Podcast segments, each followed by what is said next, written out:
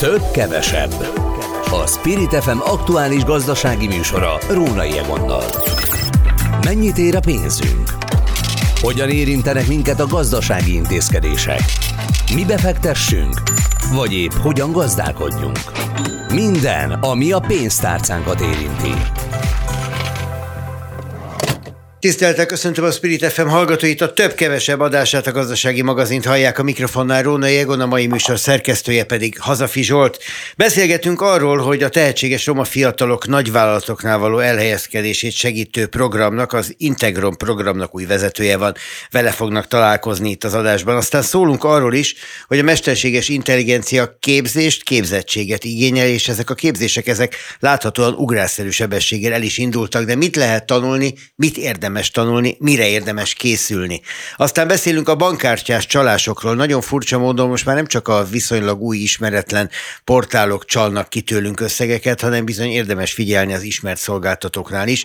Nem ők lesznek a ludasok, hanem azok, akik rátelepednek a szolgáltatásra. És beszélünk a végén arról, hogy rengeteg, rengeteg készpénzt tartanak a magyarok otthon, bármilyen furcsa is ez a hír, és ezzel rengeteg kamatról mondanak le, néhány jó tanácsot fognak kapni majd szakértő vendégünktől, mint ahogy az első vendégünk is szakértője a témának, Boldizsár Iván Katalina, BCG eh, Integron program vezetője, gyakorlatilag mostantól szeretettel köszöntöm, és örülök, hogy itt van a vonalban.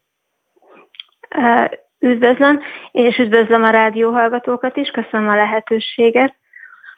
Önnek milyen lehetőség ez az Integron program? Nem tudom, igazából nagyon nehéz ennek utána járni ilyen módon, hogy mennyi e területen meglévő tapasztalata van, és akkor majd mindjárt a területről magáról is tudunk beszélni.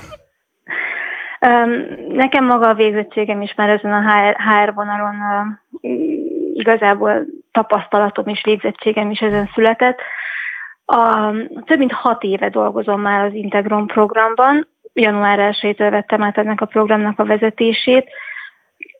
Én azt szoktam mondani, hogy nagyon sok rétű tapasztalatom van már munkaterén, még vezetők pozícióban is többször megfordultam, viszont nem volt még olyan munkám, ahol konkrétan a munkám gyümölcse ilyen kitetten érhető, vagy ennyire kézzelfogható. Nagyon pici kell ahhoz, hogy nagyon sok embernek meg tudjuk változtatni az életét. Hm, na most akkor beszéljünk erről a piciről, hogy mit lehet hozzátenni 140 roma származású fiatal életéhez. Ugye ők azok, akik a közvetlen támogatásában részesültek az Integromnak, és akik el tudtak helyezkedni partnervállalatoknál. Igen, ők egy része annak, akit közvetlen támogatásban tudtunk részesíteni. Igazából az Integron program, mint olyan, nem egy új keleti dolog. Tíz éve a Boston Consulting Group társadalmi célú projektjeként született, de hamar látták a kollégák, hogy azért ebben sokkal több van, mint olyan, és mára már, mint önálló non-profit szervezet tudunk dolgozni. Az elmúlt tíz évben több mint 300 fiatal fordult meg a, a programunkban, nekik tudtunk segítséget nyújtani, ezek közül ez a 140 az, aki konkrétan a mi partner cégeinknél, vállalatainknál tudott elhelyezkedni, de azért a többiek is elhelyezkedtek, csak ők más szektorokban, vagy más, más végzettséggel érkeztek, és nekik más igényeik voltak. Úgyhogy nagyon sok embernek tudtunk segíteni. Ez egy komplex program, ami azzal, azzal tudja segíteni ezeket a roma fiatalokat, hogy olyan szocializációs hátrányokat pótolunk be nekik, amik olyan olyan készségeket fejlesztünk, amik ebből kifolyólag náluk mondjuk hiányosak. Értem itt ez alatt a kommunikációs készséget, egy kommunikációs tréninggel indítunk, ami konkrétan az állás interjú helyzetekre készíti fel őket, hogy ezáltal könnyebben tudják megszerezni ugye a kívánt pozíciót, vagy a kívánt állást. Végig kísérjük őket az álláskeresés folyamatában, erre nagyon sok segítséget tudnak kapni. Egy hat hónapos mentor program kapcsolódik a négy napos képzésünkhöz, de foglalkozunk az önéletrajzukkal, egy szívi ambulanciát működtetünk, ahol a partnervállalatok, a szakértői fejvadászok nézik át velük személyesen az önéletrajzaikat, és kapnak instrukciókat arra vonatkozóan, hogy tartalmilag, struktúrailag, formailag hogyan is kell ezeket javítani ahhoz, hogy megfeleljenek egy,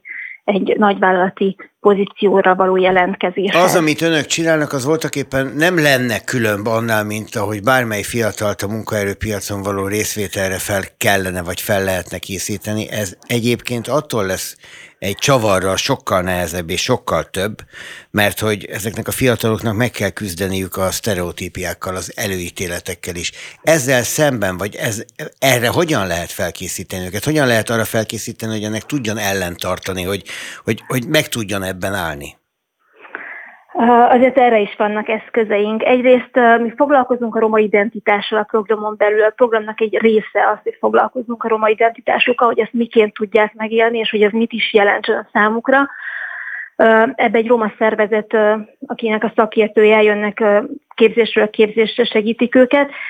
Illetve ami nagyon lényeges, hogy ők folyamatosan egy mentorral dolgoznak az első hat hónapban a program után, aki, aki ott lesz mellettük és fogja a kezüket, hogyha valamilyen nehéz helyzetben vannak, vagy valami olyan ö, hatás éri őket, amire nem tudnak reagálni, azért van, akihez forduljanak ebben az esetben. És szintén a programnak egy része az, hogy kapcsolatba kerülnek azokkal a fiatalokkal, akik már elvégezték a programot. Ugyanabban a cipőben voltak annak idején, mint most ők, csak már pár lépésre előttük járnak, és ők őket lehet meghallgatni a saját tapasztalataikról, hogy ők mi mentek keresztül, milyen nehézségekkel találkoztak, adott esetben arra, hogy reagáltak, és hogy az akkor igazából jó volt, vagy már másképp csinálnák. Tehát nagyon sok ilyen egészen kézzelfogható, életízű tapasztalatot fognak hallani, nagyon sok kapcsolatra tesznek szert a program során, és ez mind-mind segíti őket abban, hogy hogyan tudjanak navigálni ebben a, ebben a nehézségben. Ők javarészt első generációs értelmiséginek mondhatók? Tehát úgy végzik az egyetemet, hogy a családjukban erre nem volt korábban példa? Feltétlenül. Tehát feltétlenül az a jellemző, hogy a legtöbbjük azok első generációs értelmiség. És az is jellemző, hogy megkapják a maximális támogatást a családtól, vagy, vagy inkább járják a maguk útját elszakadva tőlük? Ez teljesen változó. Tehát ez családja függő. Van olyan fiatal, aki, akivel az egész család felköltözik, hogy végig tudja csinálni az egyetemet, és van olyan, aki, aki teljesen elszakad. De hál' Istennek vannak olyan szervezetek, akik most már mellettük állnak, mint például a Roma Szakkollégiumi Hálózat, ahol nagyon sok segítséget kapnak arra ezek a roma fiatalok, hogy el tudják végezni az egyetemet. Ez azért Sokan... izgalmas, nekem azért kérdeztem erre rá, mert ez az önök szempontjából is nagy különbség. Tehát nyilván egészen más azzal a fiatallal dolgozni, aki hazamegy utána a szerető családba, és egészen más, aki tudja azt, hogy voltak éppen kinézik maguk közül az otthoniak, mert mi keresni valód van itt. Abszolút, abszolút más, de, de nem csak ennyi diverzitás van a programunkban. Tehát mi azért nem csak egyetemistákkal dolgozunk, hanem már azokkal is dolgozunk, akiknek van egy szál érettségiük. És, és azok a fiatalok, akiknek hát csak egy szál érettségiük van már, nekik már az is egy óriási nagy lépés. Ők már ezzel az egy szál érettségivel és valami óriási dolgot tapostak ki maguknak az életútján, és, és már ezzel is tudnak nagyon magukra maradni a környezetükben. Mennyire támogató ezzel a programmal szemben a többségi társadalom és azoknak a cégei? Mondta, hogy van egy csomó nagy vállalat, amelyikkel van együttműködésük, ezek a partnereik. Nyilván velük valamilyen módon könnyebb, de, de hát azért nem csak ők vannak a munkaerőpiacon. Um, most éppen összeszámoltam a beszélgetésünk előtt, több mint 30 nagyvállalat fordult meg az elmúlt tíz évben nálunk, akivel együtt dolgozunk, és együtt tudjuk ezeket a fiatalokat segíteni, különböző módon vesznek részt a programunkban. Ők maximálisan támogatóak. Tehát azt kell látnom, hogy ők, abszolút támogatóan állnak a roma fiatalok elhelyezkedéséhez. Nekem programról programra például mai napig még egy feldolgozhatatlan élmény az, hogy egy, egy szombat délután néha 50-60 önkéntes mozdul meg azért, hogy, hogy ezeket a fiatalokat segítsék, instruálják, tanácsokkal lássák el, interjú szimulációkat tartsanak nekik. Olyan emberekről beszélünk, akik egész, egész héten a munkába járnak, családjuk van, és mégis a hétvégéjüket arra áldozzák, hogy, hogy eljöjjenek és segítsék a programban ezeket a fiatalokat. Visszaigazolja a fiatalok életútja ezt? Ezt most egyszerűbben is meg tudom kérdezni, az elmúlt tíz év az mennyire követett önök által? Vannak olyan fiatalok, akik az elején kerültek a programba, és mai napig kapcsolatban vagyunk vele, velük. Időnként visszakanyarodnak. Különböző élethelyzetek vannak az idővel Van, aki úgy kerül hozzánk, hogy tényleg csak egy szál érettségie van, itt kapja azt az inspirációt, hogy érdemes elmenni tanulni felsőoktatási intézményben. Amikor már egyetemista, akkor visszakanyarodik, hogy szerezzünk, vagy keressünk neki egy olyan mm, lehetőséget, hogy mondjuk gyakornoki programba tudjon egy kis pénzt keresni amellett, hogy, hogy ugye egyetemre jár. Ha lediplomázott, ez megint egy új élethelyzet, ott elindul az élete, nagyon sokszor visszaszkanyarodnak, csak egy tanácsér akár adott esetben, vagy csak nézzük át, hogy tényleg jó-e az irány, amit ők kitaláltak maguknak, kikérik a véleményünket nem egyszer. Tehát nagyon sokszor akár még egy ajánlólevélért is visszajönnek hozzánk, és tartják a kapcsolatot, ami nagyon az én számomra a leg legkedvesebb, hogy ezeken az alumni vacsorákon, amiket tartunk, tehát azok a fiatalokat hívjuk meg, akik már ugye részt vettek a programban, akár évekkel ezelőtt is, és elhelyezkedtek, folyamatosan visszajárnak, és nagyon bennük van az a és hogy tegyenek vissza a programba, hogy ők is segítsék a többieket. Nagyon sokszor az is előfordul, hogy, hogy megosztják az ő mm, cégeiknél lévő nyitott pozíciókat, belső ajánlásokat írnak egymásnak beszélgetnek egymásnak az ott végzett munkár, munka természetéről. Tehát nagyon sokat segítik egymást az elhelyezkedésben és az ott maradásban is. Ez egy jó Fejlesztés. visszaigazolás, azt hiszem. Idén hány programot indítanak és hány fiatalnak? Négy programot tervezünk idén, így 2024-ben. Ebből három nyitott program, ahova az egész ország területéről várunk fiatalokat egy pedig, ami a roma szakkollégiumokkal megvalósult együttműködésünknek dedikálunk. Most már a tavaly óta van egy ilyen közös együttműködésünk a roma szakkollégiumokkal, ahol az ő évükre építünk egy képzést, és ezeknek a fiataloknak segítjük az elindulását. Hol lehet jelentkezni, hogy még a lényegről is ejtsünk egy szót? Az Integrom honlapján megtalálják a, a regisztrációs felületünket, és ott tudnak jelentkezni, ha valakit érdekel. Február 29 és március 3-a között kerül megrendezésre a következő képzésünk, és február 15-e a jelentkezési határidő. Arról beszélgettünk, hogy a Boston Consulting Group kezdeményezésére még tíz évvel ezelőtt elindult egy Integrom program, elnevezésű programsorozat, roma fiatalok álláshoz juttatása, képzése tekintetében, és új vezetője van Boldizsár Iván Katalin, akit az imént hallottak, és akinek köszönöm, hogy ezeket elmondta. Viszont hallásra! Minden jót, köszönöm szépen! Több, kevesebb. A Spirit FM aktuális gazdasági műsora. Rónai Egonnal. Tiszteletek köszöntöm azokat, akik most kapcsolódnak be a műsorunkba, ez itt a több-kevesebb gazdasági magazinunk, és hát a mostani időszak sláger témájáról fogunk beszélgetni, mert hát, hogyha egy társaságban leülnek olyan emberek, akik a számítástechnikával foglalkoznak, akkor például biztos, hogy előkerül a mesterséges intelligencia. Ha oktatás, akkor is. Hogyha a munkaerőpiac, akkor is. Úgy általában a mesterséges intelligencia közkeletű téma lett, miközben nagyon kevesen értenek igazán hozzá. Na, az ő problémájukat orvosolná az a rengeteg tanfolyam, ami egyik pillanatról a másikra elindult, és mind azt ígéri, hogy mindent meg fogunk tudni, ami a mesterséges intelligenciáról ma tudható. Na ez lesz az első kérdésem, hogy mi az, amit ma egyáltalán tudható, és mennyire mutat a jövőbe az, amit ma megtanulunk. Itt van a vonalban Fekete Csongor, mesterséges intelligencia szakértő, aki egyébként ebben a témakörben valóban régóta szakértőként működik, tehát nem most lett azzá. Jó napot kívánok! Jó napot kívánok, üdvözlöm a hallgatókat! Gondolom széles mosolyjal figyeli, amikor látja, hogy mindenki elkezdett érteni a mesterséges intelligenciához, nem? Igen, ez egyébként jellemző minden hype ciklus tetején, hogy több olyan cég is megjelenik a oktatási szakértői piacon, akiknek semmi köze nem volt eddig az adott technológiához. Ezért érdemes olyat választani, akinek oktatói szakértői korábban is adtak elő a MI, a AI technológiai konferenciákon, releváns projekttapasztalattal is rendelkeznek. Na jó, de hát persze a piac az széles és az igény is nagy, tehát nyilván mindenki megtalálja a magáét. Ha más nem, akkor a verebet, aki hajlandó kifizetni rengeteg pénzt arra, hogy valamit megtudjon. Valamit biztos meg is fog tanulni. Mi lehet a különbség a Hájok Kovács és a valódi szakértő mesterséges intelligencia képzése között? Talán az oktatói tapasztalat, de azért szerintem az is nagyon fontos, hogy mielőtt valaki jelentkezne egy ilyen tanfolyamra, döntse el magába, hogy mit is vár el ezektől a tanfolyamoktól. Itt érdemes több dimenzió mentén választani.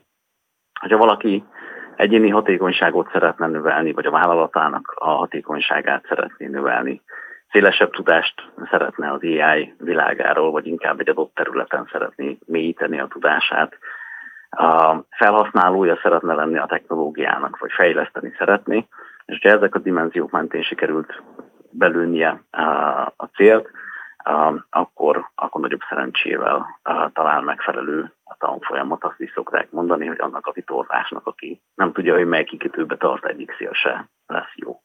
Ez mondjuk igaz. Viszont én tudom-e, hogyha akarnék valamit tanulni, akkor igazából mit várjak el? És önök, akik oktatnak, tudják-e azt, hogy mit érdemes ma oktatni a jövő technológiájáról?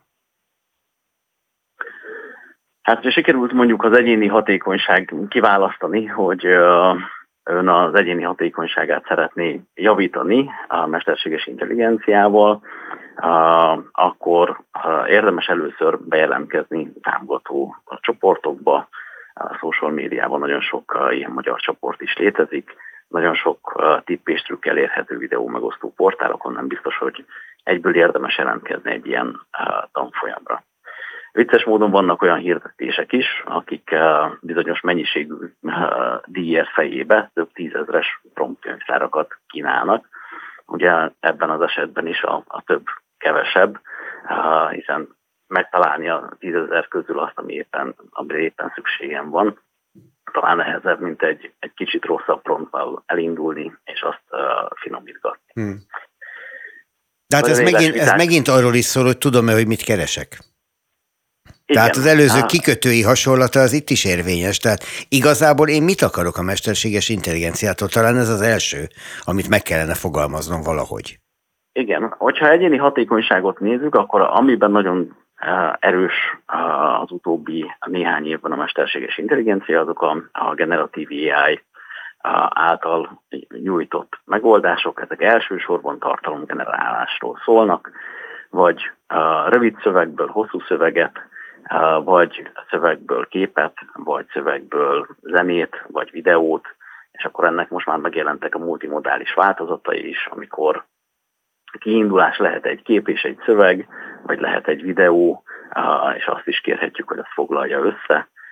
Úgyhogy nagyon széles ennek a spektruma, de nagyjából tartalomgenerálásról szólnak, és hogyha megvan mondjuk valakinek, hogy ő képet szeretne, mert ő szeretne művészi képeket létrehozni, akkor ez már egy olyan irány tud lenni, amiben el tud indulni, és akkor olyan csoportokba, olyan tanfolyamokra tud jelentkezni, akik ezt ebben tudnak segítséget. Ugye mi egy gazdasági magazint készítünk itt, és hát ebben gyakran előkerült a képzés, képzettség kérdése, pont a mesterséges intelligencia tekintetében az elmúlt időszakban.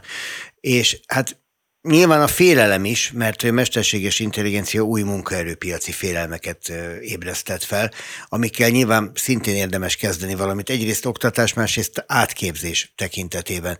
Hogyha innen nézem azt, hogy mit kínál a hazai piac, akkor mennyire találhatja meg valaki, aki, aki ezzel bajlódik, ilyen félelmei vannak, vagy ilyen megoldásokat keres, hogy hogyan lehet ők olyan képzett a, a munkaerőpiacon, hogy kapkodjanak utána, mert hogy ezt is tudja, meg azt is tudja. Mit talál? Ugye egy picit uh, visszavezetnék arra az időre, amikor uh, megjelentek a, a, az Office csomagok. Uh, itt is arról van szó, hogy valaki, hogyha jártas, akkor hatékonyabban uh, tud mondjuk egy prezentációt uh, készíteni, gyorsabban tudja elkészíteni. Um, ez részben önképzéssel is, is megvalósítható. Uh, nyilván segítenek ezek a, a csoportok, videók, uh, akár tanfolyamok is. Mi megkülönböztetünk egy olyan réteget, ami már nem az egyéni hatékonyságnak a növeléséről szól, és AI-jal tudjuk támogatni, ezek a vállalati eszközök.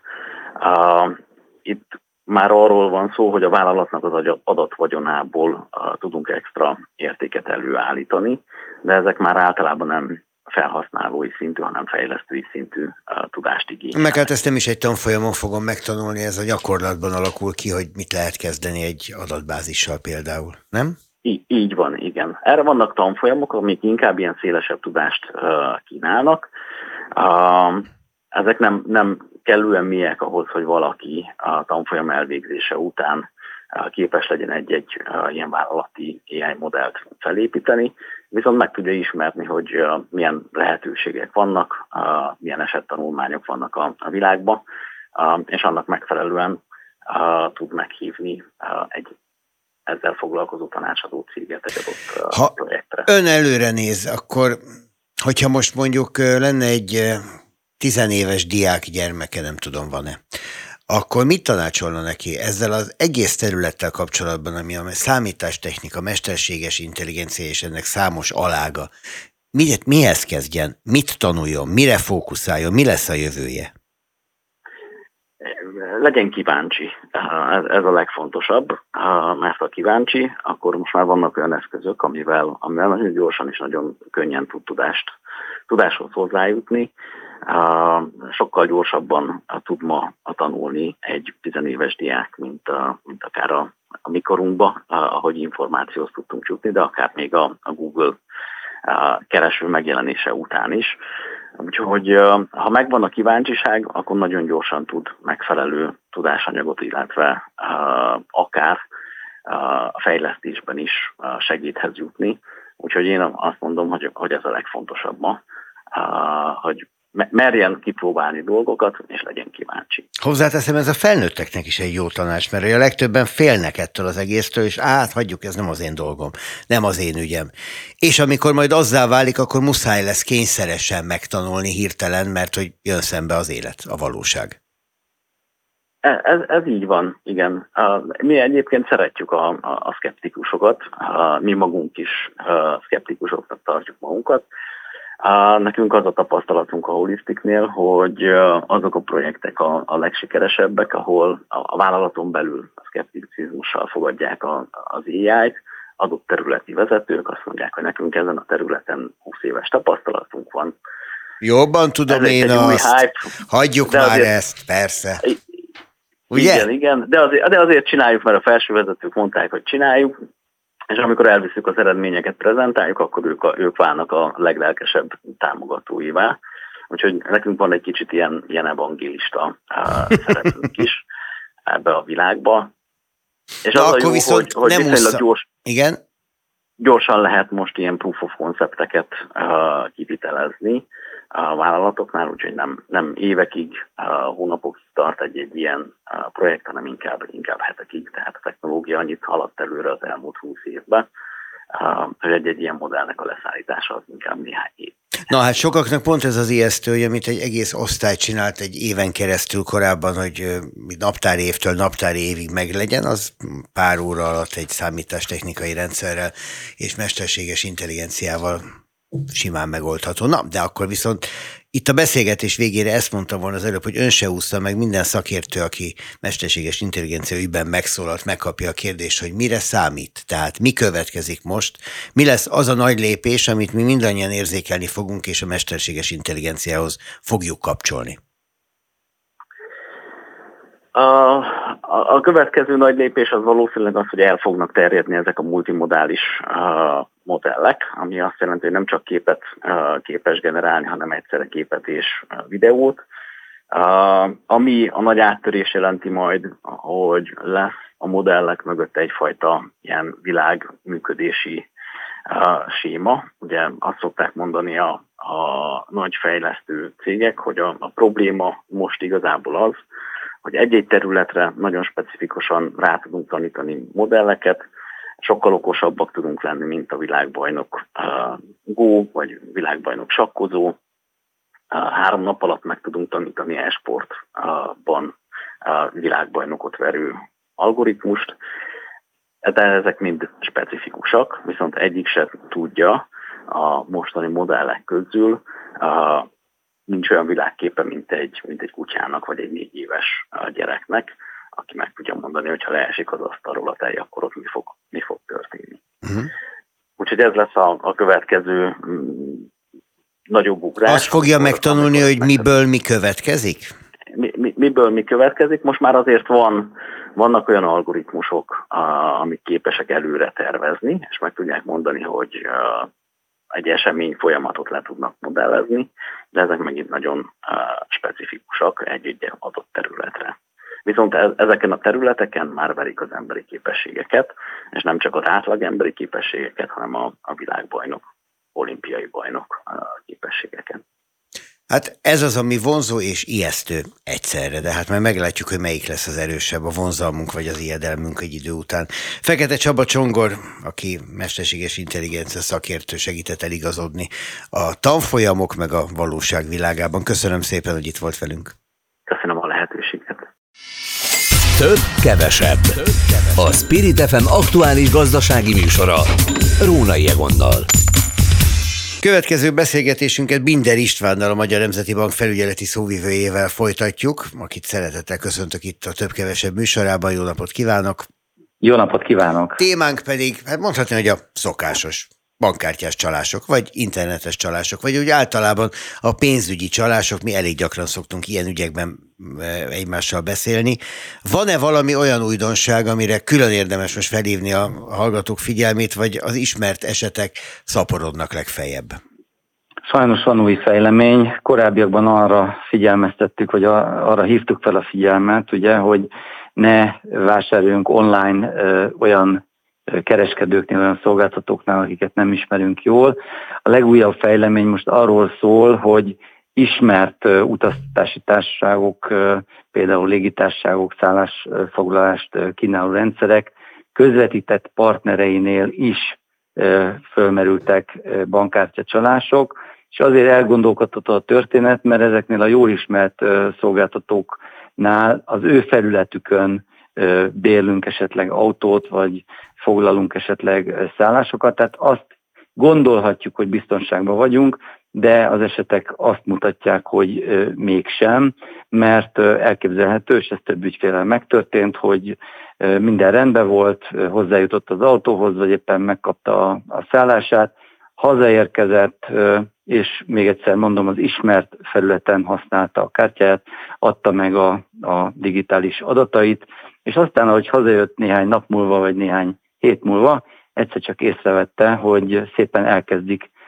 a pénzeket leemelgetni erről a kártyájáról. Ez Na de ez hogy típus... fordulhat elő? Hogy férhettek hozzá a kártyaadatokhoz? Kinél? Ott, ahol én látom a felületet, vagy ott, ahova továbbítja az ismert szolgáltató? Ugye ahhoz, hogy ezt az autót béreljük, vagy a szállodai szobát megkapjuk, ehhez a bankkártyás adatainkat egyszer meg kellett adni, tehát a nevünket, kártyaszámunkat, lejárati dátumot, meg ezt az ismert CVC kódot, és valahogy ez az után kézen közön, vagy annál a konkrét szállásadónál, akit ez az ismert szolgáltató közvetített, vagy netán meghekkel az ő rendszerét, ez nem teljesen világos, Mm, annál is inkább, mert ezek jellemzően külföldi szolgáltatók, de mégiscsak valahogy valakik ezeket a kártyaadatokat megkaparintották. Ez az egyik verzió. A másik verzió az az, hogy adott esetben még el se utaztunk, még nem is ülünk annak az autónak a kormányánál, de már furcsa ö, üzenetek jönnek hozzánk, ö, például arról, hogy meg kell erősíteni az adatainkat, még nem is fizettünk, de azt kapjuk, hogy bankkártyánk a problémánk vannak, és egy e-mailről, ami nagyon hasonlít a harmadik félnek ennek a szállásadónak, vagy az autóbérlő cégnek, azt követelik, hogy azonnal adjuk meg a bankkártya adatainkat, különben az esetleg már előleggel lefedezett szállásunkat, vagy autófoglásunkat törlik. Csodálatos. Hogyan lehet ezzel ellen védekezni? Mert hát ugye van egy metódus, ahogyan a szállásomat, az autómat, a repülőjegyemet le tudom foglalni. Nyilván abból a szolgáltató nem enged, mert ez az, ezek az ő feltételei. Viszont ilyen módon meg eléggé kiszolgáltatottak leszünk.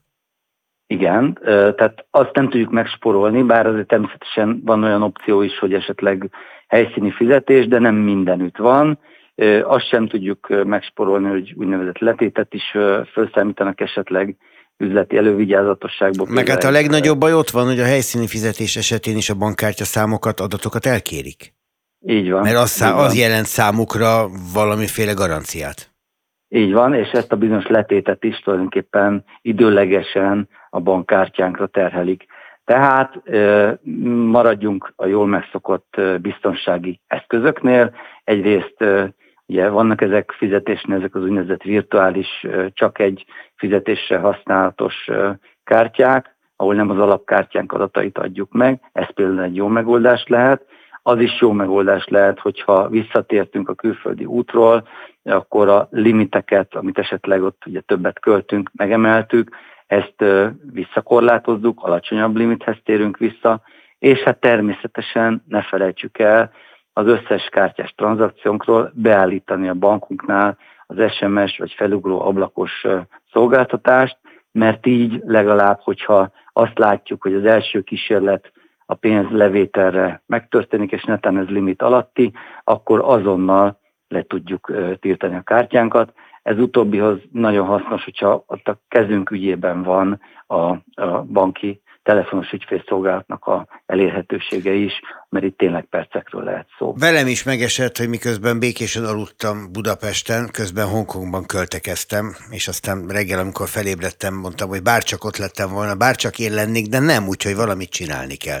És hívtam a bankot, és hát ugye egyrészt persze tiltsuk le a kártyát, másrészt meglepetésemre vissza is kaptam a pénzt.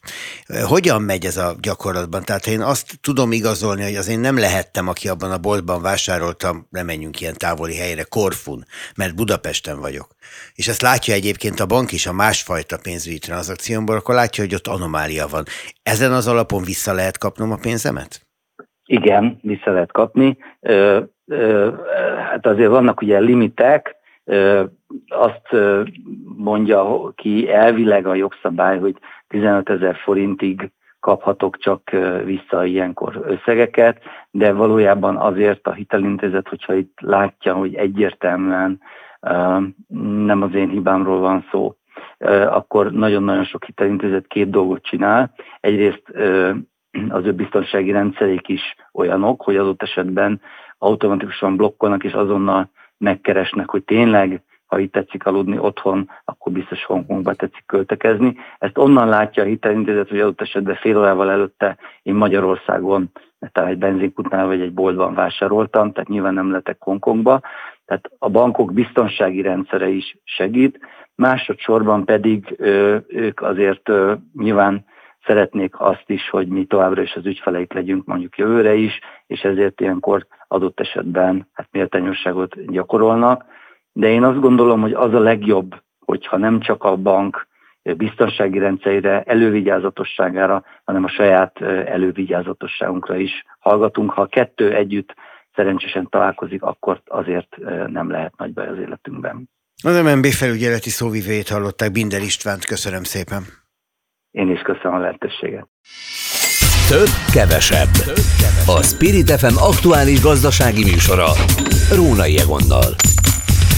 A Spirit FM gazdasági magazinját hallják a mikrofonnál Róna Jegon. A Magyar Nemzeti Bank elkészítette idén is a háztartások pénzügyi adatairól szóló elemzését. Ennek keretében 340 település 6032 háztartásában tartottak felmérést, és ennek alapján az derült ki, hogy kevesebb pénzt tartunk otthon, mint korábban, de még mindig rengeteg pénzt tartunk otthon, aminek nagyon kevés magyarázata van. Egyrészt talán az, hogy hagyományosan az ember abban bízik a legjobban, ami a keze ügyében van, fél lemondani a pénzéről. Másrészt meg, hogy, és talán ez az erősebb szempont, nem gondolkodik azon, hogy veszíthet azzal, ha csak otthon hever a pénze. Itt van a vonalban Korpolani Levente, a Money.hu vezetője. Jó napot kívánok! Jó napot kívánok! Hanem mit kellene csinálnunk ahelyett, hogy otthon hagyjuk heverni a pénzt? Mert hogy a bankszámla az nagyon keveset fial, azt tudjuk. Így van. Ugye sokan gondolnak a készpénzre, mint megtakarításra, hiszen hogyha nálunk van és nem költjük el, akkor ugye úgy tűnhet, hogy ez egy megtakarítási forma. Viszont ugye azt tudjuk, hogy az infláció hatására ez a pénz az elértéktelenik. Gondoljunk abba, hogyha valaki két éve eltett 400 forintot egy liter benzinére, az ugye most már nem, tud, nem tudná egy liter benzint kapni ugyanezért az összegért. Úgyhogy érdemes valamilyen befektetési vagy megtakarítási formát választani. ugye erre több lehetőség van, akár betétbe vagy állampapírba is teheti a pénzét, ami valamilyen mértékig korrigálja a infláció hatásán. Itt ugye a kérdés mindig az, hogy mennyi kamattól esnek el a háztartások amiatt, hogy nem foglalkoznak a, a készpénzük valahova való befektetésével. Ezt ki lehet számolni? Hogyne. Ugye érdemes összehasonlítani, hogy milyen betéti és megtakarítási lehetőségek vannak. Mi is megnéztünk egyet, most például, hogy a 13 hónapos lekötéssel számolunk, akkor már van olyan betét, ami 8,72%-os kamatot fizet. Most csak az érdekesség kedvéért megnéztük, hogyha ezt az előbb említett 6500 milliárd forintnyi készpénzt, ami a háztartásoknál van, azt ebbe a betéti formába lekötni a lakosság, akkor az 442 milliárd forint kamatot jelentene 13 hónap alatt. Amint hogyha egyébként visszaöztünk a 4 millió háztartás összegével, akkor 110 ezer forintnyi plusz bevételt jelentene 13 hónap alatt ez a magyar lakosság számára. Nyilván ez nem ennyire fekete és fehér, hiszen készpénzre is szükség van, de ez így jól szemléldeti azokat a nagyságrendeket, Ebben hogy, a, hogy mennyi készpénzt tartunk magunknál. A befektetési félelemben vagy renyhességben nem az az egyik szempont, hogy nagyon sokan úgy vannak vele, hogy nem tudhatom azt, hogy mikor van szükségem a pénzre, és ez egyfajta ilyen kelet-közép-európai bizonytalanság, ez a bármikor kellhet érzés. Igen, ez, ez teljesen így van, ezt mi is érezzük. A likviditás nagyon sokak számára nagyon fontos, hiszen ahogy ön is említett, bármikor kellhet egy fogorvosra, vagy valamilyen váratlan kiadásra. Ez zárójeles megjegyzést engedjen meg, ez ugye azzal is összefügg, ne tagadjuk, hogy mennyi a megtakarításunk ugye a hétköznapokban, tehát ugye vannak azok a kutatások, amelyek konkrétan azt vizsgálják, hogy meddig bírnánk ki mondjuk jövedelem nélkül, vagy hogy egy, egy váratlan kiadásra mennyi tartalékunk van, és ebben bizony mind a kettőben a magyar háztartások elég gyalázatosan állnak. Na, ez volt az zárójel. Igen, de ez is egy fontos szempont, viszont az a jó hír, hogy van megoldás. Tehát még azoknak, akiknek fontos az, hogy bármikor hozzáférhessen a pénzéhez be tudja tenni olyan megtakarításai számlára is, ami akkor is fizet kamatot, hogyha másnap kiutaltatja magának. Ebből például már jelenleg is elérhető akár 5,9%-os kamatú számla is. Nyilván ennek vannak valamilyen feltételei, például havi fix összeget oda kell érkeztetni, de ha mondjuk valaki nyit egy ilyen számlát, akkor a fizetését oda kérheti, és akkor már meg is felelhet a, a feltételnek és akkor pedig egyből kamatozik a számán tartott pénz is. Most mondott valami fontosat, ami nekem elindított az agyamban valamit, a fizetése odaérkezik. Mi van azokkal, akik úgynevezett valamiféle céges számlára kapják a jövedelmüket, így, úgy vagy amúgy, mondjuk, mert ők egyéni vállalkozók, tehát azt a számlát mégsem lehet úgy kezelni, mint a család magánszámláját. Így van. Ugye itt fontos megnézni azt, hogy milyen Hát ez, ki kell választani a megfelelő számla típust, ez érdemes érdeklődni a bankoknál, vagy online összehasonlító oldalakon, és akkor biztosan van arra is megoldás, hogy az egyéni vállalkozói bevételt is azt, azt kamatoztatni tudjuk, akár látra szóló számlán is. A céges számlákkal egyébként mi a helyzet? Tehát az ott heverő pénzzel, hogyha nincs szükség forgótőkeként rá éppenséggel, akkor azzal egy jó cégvezető mit kezd? Hát nyilván azt is le tudja tenni, vagy akár azt is állampapírba is beteheti, tehát nyugodtan a cégek is gondolkodhatnak ezekben a befektetési formákban. Hát akkor egy szó mint száz az a lényeg, hogy csak azt ne hagyjuk, hogy csak úgy heverje, mert veszít az értékéből, és nem termel, hanem csak romlik. Így van. Köszönöm szépen.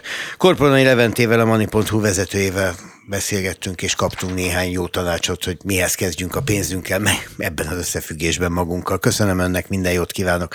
Holnap jövünk ugyanezzel a műsorral, ugyanebben az időpontban, 16 órakor találkozhatnak velünk, és ettől a héttől kezdve délelőttönként, a másnap délelőtt megismételjük az előző délutáni adást. Ennek jegyében búcsúzom önöktől kellemes délutánt, vagy szép napot kívánva ki, mikor hallgat minket, de hallgassanak minket, ez a lényeg. Hazafi Zsolt volt a műsor szerkesztője, én Róna Jegon vagyok.